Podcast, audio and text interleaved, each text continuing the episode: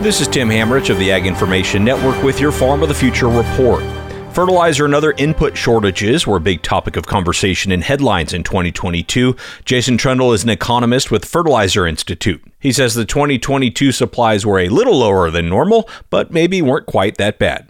When we look at things at a U.S. basis, we actually had the second highest total supply of nitrogen over the last eight years. We were down a little bit in terms of phosphate, and we were basically at the five year average for potash imports. So, despite the fact that there was maybe quite a bit of noise around there, I think supplies actually ended up being pretty good last year, and we anticipate that moving into this year. Some of the problems last year may have had to do with misunderstandings between producers and retailers the grower would go to their retailer, say in December, and say, Hey, can I purchase my ammonia for April 20th delivery? And the retailer would say no. And sometimes that was interpreted as the product wasn't available. And really what it was is with the prices being so volatile, the retailer wasn't willing necessarily to price something out that far in advance. So I think we may see some of that challenge again this year, just not necessarily wanting to put something on the books with as volatile as, as the market is. He says the Fertilizer Institute doesn't see the availability of inputs as a problem this year.